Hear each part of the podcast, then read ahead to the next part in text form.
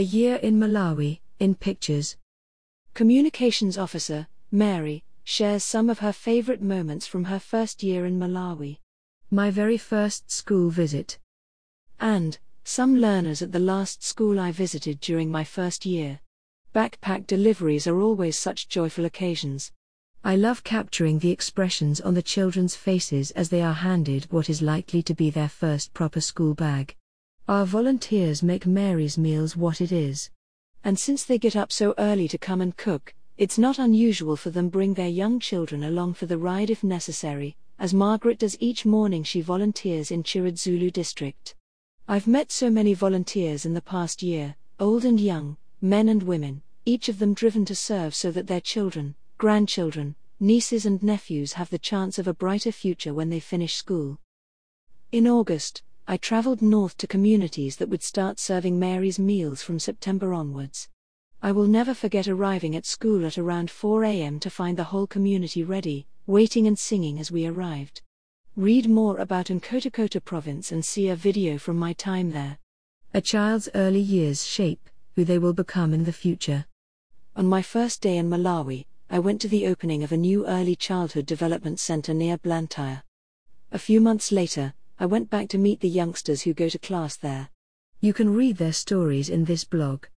The learners I talk to are always keen to tell me how porridge gives them strength or helps them concentrate better in class. These children in Malawi will inevitably have to overcome a obstacles before they finish school, but at least, thanks to Mary's meals, hunger doesn't have to be one of them. I snapped this shot at a rural primary school in Blantyre district in September last year. I had been taking photos of the children receiving their phala, porridge, when I saw this standard one learner, left, go and sit by the kitchen and share his mug of porridge with his two little brothers. Unfortunately, I didn't get any background information on the little trio, but that touching moment has stayed with me ever since.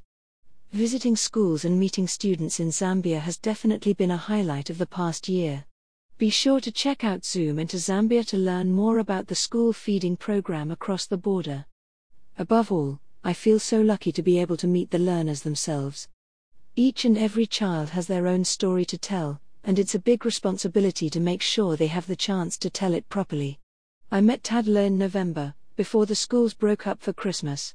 She's a confident, clever eight year old who dreams of being a teacher when she grows up, so she can teach the next generation to count as well.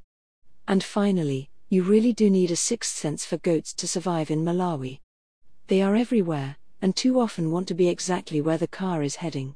Here, a local herd takes a shortcut to their grazing land through the playground of a rural Blantyre school. Brought to you by Audio Harvest.